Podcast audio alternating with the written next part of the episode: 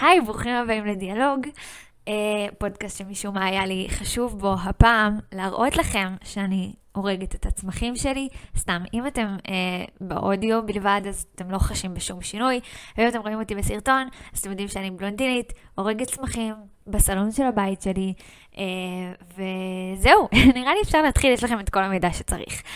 השבוע באינסטגרם שיתפתי אתכם כזה, אני לומדת באדלר, מסיימת קורס אימון, מתחילה את הפרקטיקום, ובמקביל לומדת גם את יסודות התיאוריה האדלריאנית, וככה בשיעור שלמדנו השבוע, למדנו על העבודה, על עולם העבודה לפי אדלר, ואולי אני כזה קצת ארחיב על זה בהמשך. אבל בעצם הנושא העיקרי שדיברתי עליו השבוע באינסטגרם, זה שיש כאילו, היה לי איזשהו מסע עם כזה, למצוא את העבודה שלי, למצוא מה אני רוצה לעשות, כי מצד אחד הייתי במקומות עבודה שכביכול הביאו לידי ביטוי את כל הכוחות שלי, את כל היכולות שלי, הרגשתי שייכות מאוד מאוד גדולה, הרגשתי אהבה למקום, הרגשתי שכאילו אני מרגישה את מיכל באיזשהו אופן בא לידי ביטוי, ואז החלטתי שנמאס לי. זה היה המון עבודה, לא הרגשתי כל כך מתוגמלת, הרגשתי עייפה, שחוקה, כאילו הרגשתי שאני קצת מגרדת איפשהו את המימוש העצמי שלי, אבל אני לא באמת שם, ואם זה כבר ככה, אז אני הולך לעשות כסף. ועברתי להייטק, וכשהייתי בהייטק, אז כאילו הרגשתי שסבבה, אני קמה בבוקר והולכת לעבודה ועושה את הכיף שלי וחוזרת הביתה, והולכת למכון כושר שלא אני שילמתי עליו, אלא העבודה שלי. והיה לי מדהים, מדהים, מדהים, אבל כאילו משהו היה לי חסר, היה איזשהו קול שחסר. וכאילו כל יום קמתי והרגשתי אחרת. יום אחד אני רוצה להתפטר מהעבודה שגורמת לי להרגיש כזה משמעות וכזה מביאה את היכולות שלי לידי ביטוי, ויום אחר אני מרגישה ש... וקיצור, ויום אחר, אולי אני אשב רגיל, כאילו. זה נורא מוזר לי פתאום שרואים אותי. טוב, לא משנה, אם אתם באודיו, לא אכפת לכם. אתם שוטפים כלים עכשיו, כאילו, מעלה לכם את הטוסיק. אני הייתי צריכה לשים צנזור על זה. סתם. אוקיי, אז בכל מקרה, הרגשתי שאני רוצה להתפטר יום אחד, ויום אחר הרגשתי שאני רוצה להיות בעבודה הזאת לנצח, והרגשתי שכל הזמן יש את שתי הקולות האלה בראש שלי, כל אחד של כסף, כל אחד של מימוש, וכל אחד, כל פעם שאני פועלת על פי הקול הזה, אז יש פחדים של הצד השני. אם אני במימוש, אז הכסף אומר כאילו, סבבה, לכי תעבדי קשה ואל תרוויחי כלום, וכאילו, איפה הכסף שלך והפנסיה שלך והילדים שאת רוצה להביא יום אחד? וכשאני בכסף, אז יש שאלות של כאילו, אז למה אני חיה? למה אני פה? כאילו, מה זה שווה זה שאני הולכת עכשיו למכון כושר, או אוכלת את הסלט הכי שווה שלי, אם אין לי תחושת משמעות ולא יודעת מה בחיים. וזה היה לי ממש לא פשוט. והתחבטתי עם זה ולא ידעתי כל כך איך להנחות בכלל את השיח הפנימי הזה שכל כך בלבל אותי, ואז פוטרתי, את זה אתם כבר יודעים, יש פרק על זה, אני לא יודעת אם הוא מעניין, אני לא זוכרת, זה היה לפני שנה, אז לא יודעת אם להמליץ לכם לשמוע אותו. אבל כשפוטרתי הרגשתי שאני יושבת בבית וכאילו מרגישה את ה...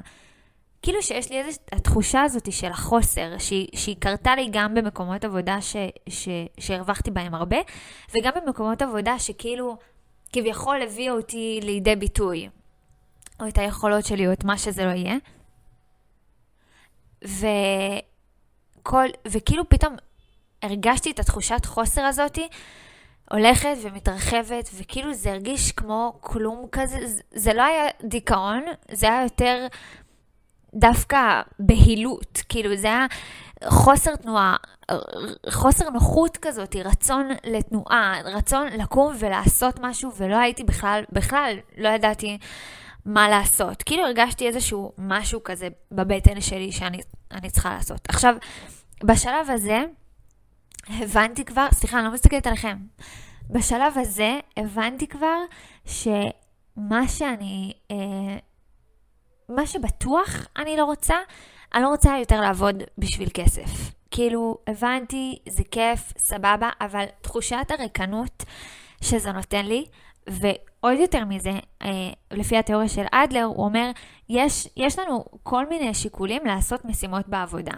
השיקול הראשון, שגם מביא את רמת הביצוע הנמוכה ביותר, זה שיקול של כסף.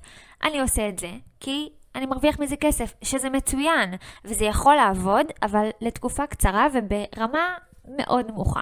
הרמה מעל זה, זה שאני עושה, אני פועל, כי אני מצאתי מקום, מצאתי את עצמי חברתית, מצאתי שייכות, מצאתי את המעגל שלי, ואז רמת הביצוע תהיה גבוהה, עד בינונית, או הפוך, בינונית עד גבוהה, היא תהיה כאילו סבבה, ואנחנו נוכל להישאר שם. ואדלר אומר, הרמה הכי גבוהה שאנחנו יכולים לבצע משימת עבודה, זה כשאנחנו עושים אותה מתוך משמעות. ואז באמת רמת הביצוע היא הכי גבוהה, וזה מדהים.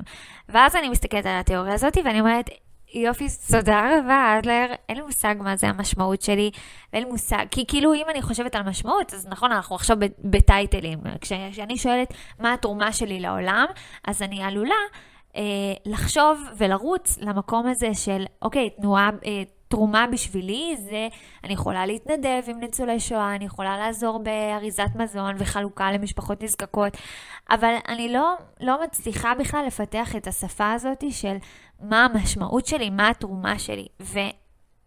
ואני אעשה פה רגע הנחה גדולה, ואני אגיד, לדעתי, כן? כשאנחנו באמת נמצא את התרומה שלנו ואת את מה שבאנו להביא לעולם ואת המשמעות, אז קודם כל ייפתחו בפנינו כל כך הרבה דלתות והזדמנויות, ויותר מזה גם לא יהיה לנו ספק שזה מה שאנחנו צריכים לעשות. פתאום הקולות האלה של הכסף ומה שצריך להביא וכאילו הנוחות הזאת וההרמוניה הזאת שאנחנו מדמיינים שאני אלך הביתה, אני אחזור, אני אוכל ארוחת צהריים וזהו, לא ישאלו אותי, לא יתעסקו איתי, לא זה אפילו לא יהיה אופציה בעינינו, מרוב שזה יהיה כל כך משעמם לעומת מה שאנחנו אוהבים ובאנו לעשות, וזאת המשמעות שלנו בעולם. אז זאת ההנחה שלי. וגם אני חושבת שיפתחו גם שערי שמיים של הכספות וכסף, וכשנהיה במקום שלנו אז גם נדע להרוויח טוב ונדע לעשות מזה את הכסף שלנו ולהתפרנס ככה ביושר. אז אני חוזרת רגע לקונפליקט. אז בעצם אנחנו נמצאים במקום שאנחנו לא יודעים מה לבחור, ויש לנו או ללכת על המימוש העצמי שלנו, או ללכת על ההרמוניה והכסף, שכאילו עזבו אותי בחיית אמא שלכם, אני הולכת, משיגה את הכסף שלי וחוזרת הביתה. אז אני רוצה רגע לעצור ולשאול אתכם, האם אתם בכלל יודעים מה זה המימוש שלכם? האם אתם יכולים לפרק אותו לדברים שהם מעבר לכותרות מוכרות? סבבה? כי הטענה שלי היא שלא. אני שאלתי באינסטגרם, האם אתם יודעים בכלל מה זה הקול הזה של המימוש? ורוב האנשים ענו לי שזה איזשהו קול מעורפל, קשה לשים עליו את האצבע, הוא כן קיים, אנחנו כן יודעים מה זאת התחושה הזאת, ואולי זאת הבהילות הזאת שאני מדברת עליה, שהרגשתי אותה מקודם, אבל אנחנו לא באמת יודעים מה זה אומר לממש את עצמנו. וכשאנחנו לא יודעים, אז גם אם נבחר בעבודות שהן המימוש שלנו, הן לא בהכרח יהיו מדויקות לנו. אז אני רוצה רגע לשתף אתכם בכלי שלמדתי, להבין באמת מה זה המימוש שלי, ואיך אני מביאה את עצמי לידי ביטוי, ומה זה היכולות האלה שאני כל כך רוצה להביא לידי ביטוי. אז הטענה שלי זה שכשאנחנו מדברים על מימוש ולהביא את הכוחות שלי לידי ביטוי, אנחנו מדברים בשפה שהיא כבר מוכרת לנו. אנחנו כאילו מסתכלים סביב על מקצועות או על יכולות שאנחנו מכירים, ואז אנחנו אומרים, אוקיי, אני טובה עם אנשים, אז הדרכה בפני קהל, או שיחה מול קהל. נכון, זה קצת וייבים של כזה לבחור שירות לאומי, אני לא יודעת אם זה קרה לכם, או אם הייתם בסצנה הזאת פעם, אבל זה כאילו, יושבים איתנו בכיתה ואומרים לנו כזה, אוקיי, אז כל אחד תכתוב מה היכולות שלה. אז אני הייתי מדריכה בסניף, אני ממש טובה בלהעביר תוכן, ואני סתם, אין להם קול כזה, אני לא יודעת למה אני עושה את זה. בכל מקרה, ואנחנו משתמשים בשפה שהיא מוכרת, בדפוסים שהם מוכרים, במילים שהם מוכרות לנו, כדי להגיד, זה מה שאני צריכה לחפש. ואז החיפוש שלנו הוא לא מדויק, ואני לא מזלזלת בזה.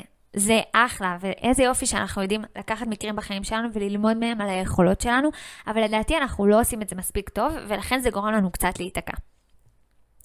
אז מה שאני אומרת, מה שאני מציעה, זה להסתכל רגע, לעשות לנו תרגיל, ולהסתכל על עצמנו כמו ילד במגרש משחקים. דמיינו רגע ילד במגרש משחקים, הוא חושב בכלל על מה הוא עושה ואיך זה נקרא, הוא פשוט עולה על המגלשה והוא נהנה. או שלמשל תדמיינו ילד שהוא מצייר, הוא כל כך מנותק מהעולם באותו רגע שהוא לא שם לב שהלשון שלו בחוץ. אז מה שאני מציעה זה שתיקחו על עצמכם בימים הקרובים לשים תשומת לב למקומות שבהם אתם הופכים להיות כמו ילד שמצייר או ילד במגרש משחקים. זה המקומות שבהם אתם מנותקים מהעולם, או מקומות שבהם אתם פתאום מתחילים לדבר על הדבר הכי ביזארי באור כזה, או שזה רגעים שהחברים שלכם עוברים לכם כזה, אחי, תרגע, אתה מדבר כאילו על פולה קפה, כאילו לא, כאילו בדיוק הרגעים האלה, לקחת אותם, לכתוב לכם אותם בפתק. בפלאפון, וממש להשתדל לא להתכחש לרגעים האלה, כאילו באמת תעשו את המשימה הזאת, תחשבו על הרגעים בשבוע החולף, שפשוט הרגשתם בהם כאילו אתם ילד, אתם פשוט ילדים, כאילו זה המקום שמחזיר אתכם להיות מי שאתם בשורש שלכם. בבקשה תעשו את התרגיל הזה, כי אני עשיתי את זה וזה סופר מעניין, למדתי אותו מהספר של אונה רענן שפריר, שבעצם מה שהיא אומרת זה שזה ספר כזה שעוזר באמת לאנשים לגלות את האיכויות הסמויות בהם, כדי להבין מה האיכויות שלהם, מה הזה שלהם, מה הדבר הזה שהם כל כך רוצים לעשות. אז היא מספרת על מטופלת אחת שלה שהיא עשתה איתה את התרגיל הזה, והיא חזרה אליה עם רשימה שהיא נהנית לסדר גבות, לזרוק דברים ולהוציא אותה מהבית. היא נהנית מאוד להוציא שחורים. אוקיי, זה הדבר, כאילו שימו לב איזה דיטלס של הדיטלס במציאות. עוד היה שם ברשימה שהיא נהנית להקשיב דרך הסלון לשכנים שלה, והיא אוהבת לקרוא עיתונים ישנים, והיא אוהבת לראות סדרות טלוויזיה ישראליות. וזה הדברים שכאילו בהם כשזה קורה היא פשוט מתנתקת, זה פשוט אהבה שלה, כאילו משהו שהיא אוהבת לעשות. ואז הם לקחו את הרשימה הזאת, חילקו אותה לקטגוריות, בסדר, נגיד כאילו להוציא שחורים, לסדר גבות ולזרוק דברים מהבית, פחות או יותר אותו דבר, לא יודעת, עניינים של סדר כזה, של לא יודעת. והם שמו באותה קטגוריה את הלצוטט לשכנים מעבר לקיר, לקרוא עיתונים ולראות סדרות טלוויזיה. ואז הם ניסו להבין, הם ממש לקחו כל קטגוריה וניסו להבין שוב ושוב למה, כי מה זה עושה לך. אני חושבת שהם אפילו נעזרו באיזשהו סוג של מדיטציה שנקראת התמקדות. אני מסתכלת לשם כי הספר שם, אבל לכם לא אכפת, ולכם אכפת. בעצם חילקו את זה לקטגוריות והסתכלו על כל קטגוריה למה, כי מה זה עושה לך. ואז שהם הגיעו באמת לאיכות הסמויה שמסתתרת מעבר להנאה, לסדר גבות, להוציא שחורים ולזרוק דברים מהבית, הם הבינו שמבחינתה, אוקיי, וצריך להתייחס לזה, אחרי שהיינו בגן המשחקים, צריך להתייחס לזה בשיא הרצינות ולחקור למה זה כל כך מענה. בשיא הרצינות, לשבת עם חליפה ועניבה ועד ועיפרון, ובאמת לשאול את עצמנו למה זה כל כך מענה לי. ואז הם הבינו שבעצם לסדר גבות, למרות צערות, להוציא שחורים ולהוציא את הזבל מהבית, כל אלה בעצם ההנאה של ההפרדה בין עיקר לטפל. להוציא את הדברים, לוותר על הדברים שהם לא חשובים ולהתרכז בעיקר. סבבה? זה איכות סמויה אחת. בקטגוריה השנייה של להקשיב, לצוטט לשכנים מעבר לקיר, obviously הייתה התנגדות, כי זה דבר לא מוסרי לעשות ולא נעים להודות בו ולא נעים לגעת בו, אבל דווקא בגלל שיש בזה התנגדות הם המשיכו לחקור את זה, וכשהם המשיכו לשאול את המטופלת למה זה עושה לך כיף, למה זה כל כך מענה עבורך, היא פשוט אמרה שזה באיזשהו מקום היא הגיעה למסקנה, שהיא מרגישה את עצמה דרך הסיפורים של אחרים. וכשהם איבדו את זה עוד קצת, ובסופו של התהליך, היא הבינה שהיא רוצה להיות תסריטאית, שסיפורים של אחרים זה משהו שהוא מחיה אותה, שהיא פשוט נהנית ממנו, ובאמת היא התחילה דרכה כתחקירנית בטלוויזיה, ובהמשך הלכה ללמוד לימודי תסריטאות, ואני אומרת איזה יופי זה, איזה כלי נהדר זה, כי לפעמים אנחנו כל כך מתכחשים אפילו למה שאנחנו אוהבים. זה כאילו מרגיש לנו מאפן, כאילו מוזר, מה אני עכשיו אוהב, כאילו... לא יודעת, אני נגיד, יש לי דוגמה, נורא אוהבת לצבוע כלים. אני לא יודעת למה, אני קונה כלים ממקסטוק, מכוערים רצח, ואני צובעת אותם. כאילו... כמה מהכיעורים היפהפיים שעשיתי נמצאים ממש כאן לידי, מתחת לעלה הזה, שככל הנראה כבר מנותק מהצמח שלו. לא יודעת, זאת האהבה שלי. אני אוהבת לקחת כלים ולצבע אותם. ואם אני אעשה על זה התמקדות ומדיטציה, ואני אכניס את זה לתוך רשימה, ואני אעשה לשאול את עצמי, למה, אני אולי אבין כאן משהו על עצמי, על האיכויות שלי, על המשמעות שלי, על הדברים שבהם אני מרגישה הכי אני. וזה אפשרי. ואני חושבת שזה כאילו... כל כך קל לנו להתכחש לדברים ולהגיד, בסדר, זה ממש מוזר, כאילו, לא, אני אוהבת לאסוף אבנים, אין לי מושג, אני לא מייחסת לזה משמעות, אבל רגע שנייה לתת לנו את ההזדמנות להתייחס לדברים שאנחנו אוהבים ברצינות גמורה, ואולי באמת, כאילו, להגיע לאנשהו. אז באמת, לחשוב ולהתחבר בעזרת התרגיל הזה לדברים האלה שגורמים לנו להיות הכי, הכי, הכי ילדים ולא להתכחש אליהם, ואז מתוך הפנים שלנו לנסות להבין מה הדפוס שעולה פה ואיך הוא יכול להתיישם במציאות. אבל לא להפך, לא לראות כאילו, אוקיי, עובדת סוציאלית, עובדת עם אנשים שקשה להם, או עוזרת לפתח ארגונים, או זה, ואז להגיד, אוקיי, יש לי את הכלים האלה, אני יכולה לעשות את הדבר הזה, וזה באמת יביא לידי ביטוי הרבה יכולות שלנו, אבל זה לא יהיה מדויק. והטענה שלי, ושוב, זו טענה רוחניקית לגמרי, זה שכשנעתי בכיוון של המימוש העצמי, אבל לא באמת ידעתי לדייק לעצמי איך נשמע המימוש שלי, מה הקול הזה בכלל אומר חוץ מלצוק לי מימוש, מימוש, מימוש, ומה שאת עושה זה בטוח לא זה. אז לא באמת הייתי במקום הנכון, ולדעתי לכן גם לא תוגמלתי, ולדעתי לכן גם פוטרתי, ולדעתי לכן היה לי את התחושה הזאת בבטן שיש פה משהו שהוא ממש חסר לי. זהו, אז אני מקווה שזה כלי שעזר, ואני יודעת שלי הוא ממש ממש עזר, ואני יכולה לספר מהחוויה שלי שכשעשיתי התמקדות על למה אני אוהבת לקחת כלים ולצבוע אותם, מבחינתי זה ביטא את היכולת לתת לכלי להכיר את עצמו מחדש, ואפילו נתן לי את היכולת להדגיש בכלי כל מיני כימורים מסוימים ודברים מסוימים שמקסטוק, היצרנים בסין, עשו לו, ומתוך זה ממש הבנתי כמה אני אוהבת אימון, כמה אני אוהבת שיחות, כמה אני אוהבת לתת לאנשים את ההזדמנות להכיר את עצמם מחדש, עם יופי, ובתיאום עם הסביבה שלהם. שימו לב איך הכל פה ירוק, וזה ירוק, וירוק, וזהו. אני לא יודעת אם אני אצטף את הקטע הזה של השיתוף אישי שלי. אם הוספתי, בורחתם. סתם. זהו, אני יודעת שיש לי עוד הרבה להגיד, ויש עוד המון המון המון פחדים שצריך לעבור בדרך כדי באמת להגיע לאן שאנחנו מגיעים, כמו הפחד מלא להצליח להתפרנס, וזה פחד רציני שאין לזלזל בו.